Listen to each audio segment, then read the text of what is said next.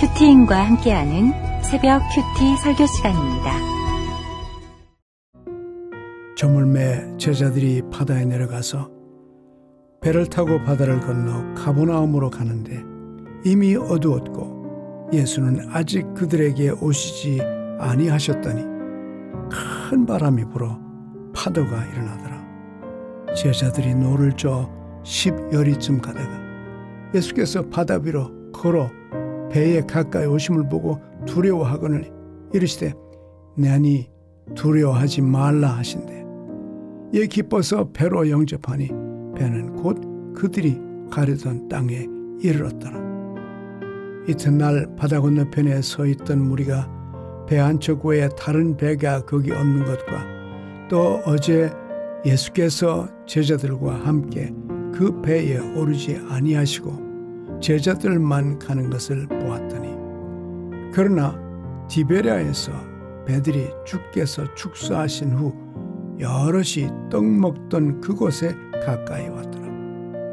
무리가 거기에 예수도 안 계시고 제자들도 없음을 보고 곧 배들을 타고 예수를 찾으러 가보나움으로 가서 바다 건너편에서 만나 라비오 언제 여기 오셨나이까 하니 예수께서 대답하여 이르시되 내가 진실로 진실로 너에게 이르노니 너희가 나를 찾는 것은 표적을 본 까닭이 아니요 떡을 먹고 배부른 까닭이로다 썩을 양식을 위하여 일하지 말고 영생하도록 있는 양식을 위하여 하라 이 양식은 인자가 너희에게 주리니 인자는 아버지 하나님께서 인치신 자니라. 그들이 묻되 우리가 어떻게 하여야 하나님의 일을 하오리까? 예수께서 대답하여 이르시되 하나님께서 보내신 이를 믿는 것이 하나님의 일이니라 하시니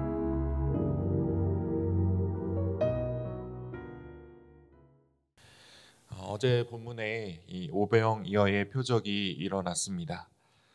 어, 무리는 그 표적을 보고 이는 참으로 세상에 오실 그 선지자라고 환호합니다. 어, 그들은 신명기 28장 15절에 내 형제 중에서 너를 위하여 나와 같은 선지자 하나를 일으키시리니라는 이 모세의 말씀을 떠올리며 예수님을 모세와 같은 선지자로 여겼습니다. 마침 유대인의 명절인 유월절이 가까운 그때 그들은 예수님을 자신들의 임금으로 삼아 제2의 출애굽을 소망했던 것 같습니다. 그러나 그들의 바람과 달리 예수님께서는 정치적이고 물질적인 메시아가 아니었습니다. 그래서 무리들을 떠나 혼자 산으로 떠나십니다. 예수님을 단지 우리의 필요를 채워줄 그러한 메시아로 여긴다면 예수님께서는 우리의 곁을 떠나십니다. 오늘 본문의 표현을 빌리자면 썩을 양식을 얻으려 신앙하는 것은 헛된 신앙이고 영의 양식을 얻으려 신앙하는 것이 참된 신앙입니다. 그렇다면 어떻게 해야 이 썩을 양식이 아니라 영의 양식을 얻을 수 있을까요? 오늘 본문을 통해서 살펴보도록 하겠습니다. 어, 썩을 양식이 아닌 영의 양식을 얻으려면 첫째로 다가오시는 예수님을 두려워하지 말아야 합니다. 16, 17절입니다. 저물매 제자들이 바다에 내려가서 배를 타고 바다를 건너 가버나움으로 가는데 이미 어두웠고 예수는 아직 그들에게 오시지 아니하셨더니 이렇게 날이 저물어도 예수님이 오시지 않자 제자들은 배를 타고 바다를 건너려고 합니다. 어, 예수님께서는 혼자 산에 가시는 것이 습관이셨기 때문에 시간이 되면 당연히 돌아오실 줄 알았을 것입니다. 그러나 예수님이 돌아오시지 않자 다음 목적지였던 이 가버나움으로 제자들은 건너가려 했습니다. 어, 이때 제자들의 마음은 어땠을까요? 아마도 제자들은 이, 이곳을 떠나는 것이 아쉬웠을 것입니다. 우리가 이 오병이어, 오병이어의 표적을 보고 예수님께 열광하며 임금으로 삼으려 한 모습은 제자들도 원하는 그림, 그림이었기 때문입니다. 예수님께서 임금이 되시면 보좌 좌우편에서 권세를 부리며 살 수 있을 거라 이 김축국을 마셨을 것 같습니다. 그런데 이 말씀의 병행 본문인 마태복음 14장 22절과 마가복음 6장 45절을 보면 예수께서 즉시 제자들을 재촉하사 자기가 무리를 보내, 보내는 동안에 배를 타고 앞서 건너편으로 가게 하십니다. 마태와 마가는 예수님께서 제자들의 이런 모습을 미리 아시고 즉시 제자들을 재촉하셔서 배를 타고 건너가게 하셨다고 표현하고 있습니다. 이 분명한 사실은 이 제자들 역시 무리처럼 예수님을 정치적인 메시아로 여기고 있었다는 사실입니다. 18, 19절입니다. 큰 바람이 불어 파도가 일어나더라. 제자들이 노를 저어 십여 리쯤 가다가 예수께서 바다 위로 걸어 배에 가까이 오심을 보고 두려워하거늘.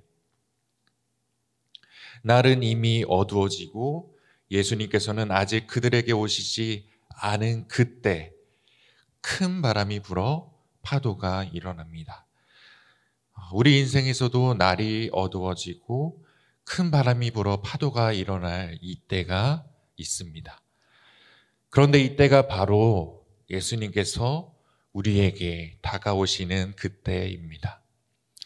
이때에는 인간적인 방법을 찾을 것이 아니라 바로 우리 예수님을 찾아야 합니다. 그러나 제자들은 예수님을 찾기보다는 인간적인 방법으로 노를 저어 10여리쯤 약 5km 정도를 더 나아갔습니다. 이러한 제자들을 버려두지 아니하시고 예수님은 바다 위를 걸어 그들에게 가까이 다가오십니다. 이 바다 위를 걸으시는 어, 예수님의 표적은 요한복음에 등장하는 표적 중에 다섯 번째 표적입니다. 이 표적을 통해서 예수님께서 바다를 제어하고 다스리시는 창조주 하나님이시라는 사실이 드러납니다. 그러나 제자들은 예수님께서 바다 위로 걸어오시는 것을 보고 두려워합니다. 마태, 마가는 이 부분을 제자들이 예수님을 유령처럼 여겼다고 표현하고 있습니다. 예수님이 어떤 분이신지 우리가 이해하지 못한다면 예수님을 두려워할 수밖에 없습니다. 우리에게 찾아오는 고난은 예수님이 우리에게 다가오시는 것과 같습니다. 고난을 저주로 여긴다면 다가오시는 예수님을 유령처럼 두려워하게 됩니다.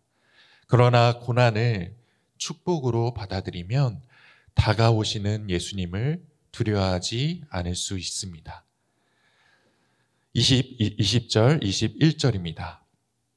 이르시되 내니 두려워하지 말라 하신데 이에 기뻐서 배로 영접하니 배는 곧 그들이 가려던 땅에 이르렀더라. 비록 제자들은 예수님을 유령처럼 두려워하고 생각했지만 예수님께서는 자신을 분명하게 드러내시며 제자들을 향하여 내니 두려워하지 말라고 말씀하십니다. 어, 여기서 사용된 헬라어가 바로 에고 에이미, 바로 나다라는 표현으로 예수님께서 당신을 드러내실 때 사용하시는 그러한 표현 중의 하나입니다. 다행히 제자들은 예수님을 그제서야 알아보고 기뻐서 배로 영접하게 됩니다. 그리고 곧 그들이 가려던 땅에 이르게 됩니다. 비록 우리가 우리에게 다가오시는 예수님을 두려워할지라도 예수님을 알아보고 기뻐서 영접한다면 곧 우리가 가려던 땅에 이르는 인생이 될 수 있습니다. 어, 저는 아직도 이렇게 고난으로 찾아오시는 예수님이 두려울 때가 많습니다. 어, 지금까지 받아온 고난도 힘들었지만 또 두려웠지만 앞으로 다가올 고난을 생각하면 더욱 두렵기도 합니다. 어, 이렇게 제가 믿음이 부족해서 두려워하고 있으니 하나님께서는 제 주변 사람들을 통해 두려워하지 말라고 하시는 것 같습니다. 어, 지난달에 어, 제가 한 통의 전화를 받았습니다. 제가 이전에 사역했던 교회의 담임 목사님의 전화였습니다. 목사님은 제게 다음 달에 교회에 한번 와줄 수 있는지 물어보셨습니다. 이유를 물어보니까 어, 뇌에 종양 하나를 발견했다는 것이었습니다. 어, 그 사실 자체로 너무 놀랐었지만 어, 더욱 놀랐었던 건 그 목사님의 태도였습니다. 이전과 다를 바 없는 톤과 목소리로 아주 담담하게 말씀하시는데 뇌종양 수술을 앞둔 사람으로는 전혀 느껴지지 않았습니다.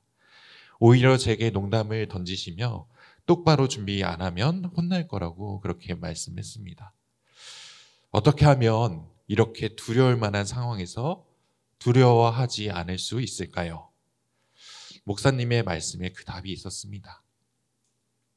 목사님에게는 이 뇌종양 역시 하나님께서 주셨으니 고침받게 되면 너무나도 좋은 약재료가 생기는 것이고 잘못되더라도 하나님께서 책임져 주실 것이라는 분명한 믿음이 있었습니다. 목사님에게는 이 뇌종양의 사건이 예수님께서 다가오시는 사건이었던 것입니다. 목사님은 이 사건으로 찾아오신 예수님을 두려워하지 않고 기뻐 영접했습니다. 저도 이 모습을 바라보며 저 역시 내게 찾아온 예수님을 두려워하지 않고 기뻐 영접해야겠다는 다짐을 하게 됩니다. 어, 저는 어, 이번 달 말에 그 교회에 가서 말씀을 전해야 하는 그런 사명이 생겼습니다. 생각나실 때 그 교회와 목사님 그리고 구속사의 말씀을 전하고 와야 할 저를 위해서 기도를 부탁드립니다. 적용 질문입니다. 나는 지금 어떠한 때를 보내고 계신가요? 큰 바람이 불어 일어난 파도에 흔들리고 계신가요? 두려워하고 계신가요? 지금 예수님은 나에게 어떤 모습으로 다가오고 계신가요? 예수님을 보고 두려워하시나요? 기뻐 영접하시나요? 썩을 양식이 아닌 영의 양식을 얻으려면 둘째로 배부름이 아닌 표적을 보고 예수님을 찾아야 합니다. 22절부터 24절 말씀입니다.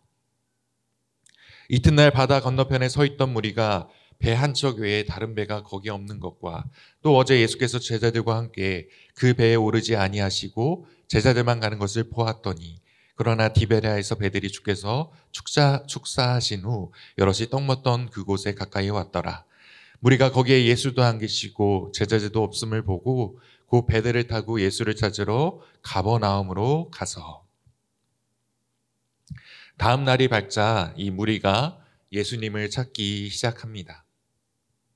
예수님은 홀로 산에 가셨고 제자들은 배를 타고 갔으니 예수님께서 거주하시던 가버나움까지 그들은 찾아갑니다. 오병여의 표적을 본 그들에게 예수님은 새로 모셔야 할 임금이자 앞으로 먹고 사는 문제를 해결해 줄 모세와 같은 선지자였습니다. 먹고 사는 문제가 걸린 이상에 그들에게 예수님을 찾는 일은 무엇보다 가장 중요한 일이 되었습니다. 부끄러운 사실은 그들과 같이 우리에게도 먹고 사는 일만큼 중요한 일이 없다는 것입니다. 계속해서 25절을 보겠습니다. 바다 건너편에서 만나 라비어 언제 여기 오셨나이까 하니 무리는 드디어 예수님을 찾아 만나게 됩니다. 어, 그들은 예수님께 언제 여기 오셨는지 물으며 예수님의 호칭을 라비라 부릅니다. 어, 잘 아시다시피 이 라비는 라비라는 호칭은 선생을 지칭하는 표현입니다. 무리는 그들이 찾아 헤맨 예수님이 어떤 분이신지 전혀 알지 못한 채 계속해서 임금으로 삼으려 한 것입니다. 26절을 보면 그들에 대한 예수님의 대답이 나옵니다. 예수께서 대답하여 이르시되 내가 진실로 진실로 너희에게 이르노니 너희가 나를 찾는 것은 표적을 본 까닭이 아니요 떡을 먹고 배부른 까닭이로다. 여기서 진실로 진실로라는 표현은 히브리어로 아멘 아멘으로 지금 하는 말이 확실한 진실이라는 의미입니다. 이 말씀은 라비아와는 차원이 다른 메시아로서 하시는 말씀인 것입니다. 예수님은 무리가 당신을 찾은 것은 표적을 보고 따른 것이 아니라 떡을 먹고 배부르기 때문이라고 말씀하셨습니다. 앞서 말씀드렸듯이 그들이 힘써 예수님을 찾은 이유는 그들의 먹고 사는 문제가 달려 있었기 때문입니다. 모세가 광야에서 만나를 내려준 것처럼 예수님께서도 오병이와 같은 표적으로 먹고 살 수 있는 만나를 공급해 줄 수 있을 것 같았기 때문입니다. 그들은 오병이의 표적을 통해 그 표적을 행하시는 예수님을 본 것이 아니라 표적을 통하여 얻어지는 그 떡을 본 것입니다. 우리에게도 오병이와 같은 표적이 일어날 때가 있습니다. 도저히 변화되지 않을 것 같은 그러한 관계들이 회복되고 무너진 가정이 살아나는 그러한 표적들이 일어나고 있습니다. 그러나 이 표적의 열매만 보고 표적을 행하시는 예수님을 보지 못한다면 우리도 무리와 같이 헛된 희망만 쫓으며 살게 될 것입니다. 어, 앞에 목사님의 연락을 받은 다음 주에 저는 또 다른 연락을 받게 되었습니다. 어, 제가 알고 지내던 후배 목사님이 갑자기 소천하셨다는 소식이었습니다. 이 30대 중반의 젊은 목사님이 갑자기 소천하셨다는 이야기에 어, 저는 망연자실할 수밖에 없었습니다. 그 목사님 가정에는 어, 어린 두 딸과 사모님 뱃속에는 태아까지 있었기 때문입니다. 이 소식을 듣고 당장에 들었던 제 염려는 이 가정의 앞으로의 미래, 생계의 문제였습니다. 제 안에 먹고 사는 문제가 우선이 되다 보니 이 가정의 먹고 사는 문제가 가장 먼저 떠오른 것입니다. 그러나 계속 이 사건에 대해서 묵상하고 말씀을 들어가다 보니 이 사건은 제게 하나님께서 보여주신 표적이었습니다. 사실 이 목사님은 부부 문제로 이혼 위기를 겪고 있었습니다. 이 목사님이 수천하시기 한 달 전쯤 어, 이혼을 말리기 위해서 그 분을 만났던 기억이 떠올랐습니다. 그리고 나도 그랬다며, 나도 이혼할 뻔했다며 이혼을 말리던 제 모습이 떠올랐습니다. 감사하게도 이혼은 없던 일이 되었고 그분께서 새로운 사역지를 구했다, 구하게 되었다는 소식이 그와의 마지막 연락이었습니다. 어, 그는 이혼하지 않고 가정을 지켜 깨끗한 호적을 물려주고 하나님의 부르심을 받은 것이었습니다.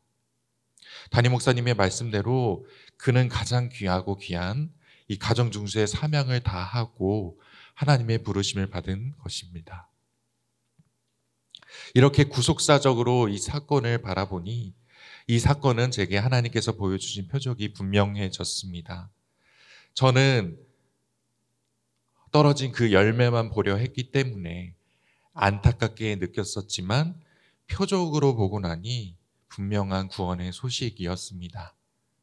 저희 믿음이 부족하니 이렇게 다른 주변 사람들을 통해 믿음의 눈을 뜨게 하시니 정말 부끄럽고 또 부끄럽습니다.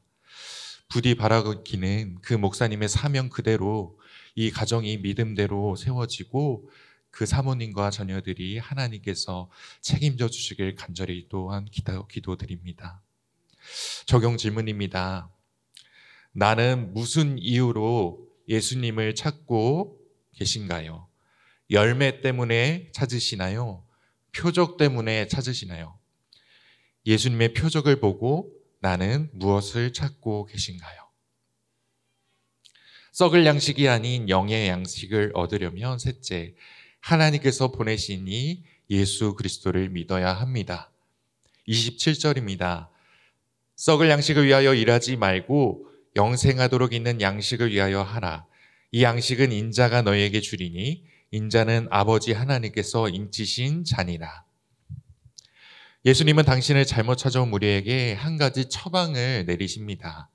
그것은 썩어 사라질 양식인 이 땅의 것을 먹고 사는 일에만 몰두하지 말고 영생하도록 있는 양식을 위하여 하라는 것입니다. 오병이어의 표적이 바로 이를 보여주기 위한 표적이었습니다. 그때 먹은 떡만 생각하지 말고 그 떡을 주신 분, 더 나아가 진정한 생명의 떡을 주실 수 있는 분을 찾으라는 것이었습니다. 이 떡, 이 영의 양식은 오직 하나님께서 성령으로 인치신 자, 그 사람의 아들이신 예수님만 주실 수 있습니다. 그러나 우리는 이 말 역시 이 처방 역시 이해하지 못했습니다. 마지막 28절입니다. 그들이 묻되 우리가 어떻게 하여야 하나님의 일을 하오리까? 예수님의 말씀을 이해하지 못한 그들은 어떤 일을 해야 하는지 어, 예수님께 되묻습니다. 여전히, 여전히 그들의 눈은 물질에 그들의 마음은 율법에 머물러 있는 것입니다. 그러나 그들이 말하는 하나님의 일, 이 영의 양식을 얻는 일은 어떠한 일을 하거나 어떤 율법을 지킨다고 얻을 수 있는 것이 아니었습니다. 마지막 29절입니다. 예수께서 대답하여 이르시되 하나님께서 보내신 일을 믿는 것이 하나님의 일이라 하시니 예, 하나님, 예수님께서는 하나님의 일을 명확하게 정의하십니다. 하나님의 일이란 하나님께서 보내신 일을 믿는 것입니다. 바로 믿음만이 영생을 얻는 유일한 방법이며 예수님께서 보여주신 모든 표적을 어, 드러내는 목적이신 것입니다. 요한복음의 기록 목적인 21장 31절이 오늘 본문을 가장 잘 표현하고 있습니다. 오직 이것을 기록함은 너희로 예수께서 하나님의 아들 그리스도이심을 믿게 하려 함이요 또 너희로 믿고 그 이름을 힘입어 생명을 얻게 하려 함이니라. 오늘 본문의 모든 내용이 믿음에 대해서 이야기합니다. 예수님께서 다가오실 때 두려워하지 않는 것도 배부름이 아니라 표적을 보고 예수님을 찾을 수 있는 것도 썩을 양식이 아니라 영의 양식을 얻는 것도 하나님께서 보내시니 예수 그리스도를 믿음으로 가능한 것입니다. 마지막 적용 질문입니다. 나는 영생을 얻기 위해 무슨 일을 하고 있나요? 또 하나님의 일로 무엇을 하려 하나요? 나는 하나님께서 보내시니 예수 그리스도를 분명히 믿고 계신가요? 말씀을 맺도록 하겠습니다. 썩을 양식이 아닌 영의 양식을 얻으려면 첫째로 다가오시는 예수님을 두려워하지 말아야 합니다. 예수님께서는 고난을 가장한 축복으로 우리에게 다가오십니다. 이 고난 가운데서 예수님을 만나 기뻐 영접하며 두려워하지 마시기 바랍니다. 둘째로 배부름이 아닌 표적을 보고 예수님을 찾아야 합니다. 열매만 보고 표적을 보지 못하면 헛된 신앙을 하게 됩니다. 열매 맺게 하시는 하나님을 찾아 열매 맺는 인생이 되시기를 소망합니다. 셋째로 하나님께 보내시니 예수 그리스도를 믿어야 합니다. 어떤 일을 한다고 영의 양식을 얻는 것이 아닙니다. 내가 하나님의 일이라고 생각하는 일을 하지 마시고 예수님을 온전히 믿음으로 진정한 하나님의 일을 하시길 바랍니다. 오늘 우리에게 주신 말씀처럼 다가오시는 예수님을 두려워하지 말고 배부름이 아닌 표적을 보고 예수님을 따르며 하나님께서 보내시니 예수 그리스도를 믿을 수 있는 저와 우리 모든 성도 여러분이 되시기를 주님의 이름으로 소망합니다. 기도드리겠습니다. 살아계신 하나님 아버지, 주의 크신 은혜와 사랑에 감사를 드립니다. 저는 구속사의 말씀을 매일같이 들으면서도 다가올 고난을 두려워하며 배부름을 위해 먹고 살기 위해 예수님을 찾던 믿음 없는 죄인임을 주님 앞에 고백합니다. 이런 죄인에게 저희 가정과 저희 공동체라는 거주할 초소를 세워주시고 구속사의 말씀으로 믿음의 눈을 뜨게 하시니 부끄러운 마음뿐입니다. 이제는 열매가 아니라 표적을 바라보며 썩을 양식이 아닌 영의 양식, 구속사의 말씀을 전할 수 있는 자가 될 수 있도록 인도하여 주옵소서. 주여 우리 가정을 굽어 살펴 주옵소서. 죄 가운데 빠져 있는 우리들의 남편과 아내, 우리들의 자녀들을 돌이켜 주옵시고 올 한 해가 거주할 가정을 세워가는 한 해가 될 수 있도록 인도하여 주옵소서. 주님 우리들 교회를 붙들어 주옵소서. 이번 주부터 시작되는 다음 세대의 큐페 가운데 함께하여 주옵시고 우리 아이들이 구속사의 말씀으로 양육되어 세상의 빛과 소금의 역할을 감당할 수 있도록 인도하여 옵소서. 새로 개편된 목장 가운데 기름 부어 주셔서 한 가정을 한 영혼을 살려내는 귀한 조소 될 수 있도록 인도하여 주옵소서. 오늘도 한 영혼을 위해 목숨 걸고 애통해 하시는 담임 목사님의 영육간의 강건함을 허락하여 주옵시고 설교와 문서 방송 사역 가운데 기름 부어 주옵소서. 함께 돕는 사역자들에게도 감당할 능력을 허락하여 주옵시고 각국에서 섬기시는 선교사님들의 안위를 안위와 사역을 지켜 주옵소서. 주님, 인구절벽으로 위태한 우리나라를 불쌍히 여겨 주옵소서. 인권을 우상 삼고 생명을 해하는 모든 악법을 막아주시고 생명을 살리는 법들이 제정되게 하여 주옵소서. 올해 있을 총선 가운데 이를 위한 한 위정자를 세워 주옵소서. 세계 곳곳에서 일어나는 전쟁과 재앙들이 속히 종식되게 하여 주옵소서. 오늘도 말씀으로 시작하는 이 하루 성령 하나님 동행하여 주옵시고 썩을 양식이 아닌 영의 양식을 위하여 일하는 오늘 오늘 하루 될 수 있도록 인도하여 주옵소서. 이 모든 말씀 우리 주 예수 그리스도의 이름으로 기도드리옵나이다. 아멘.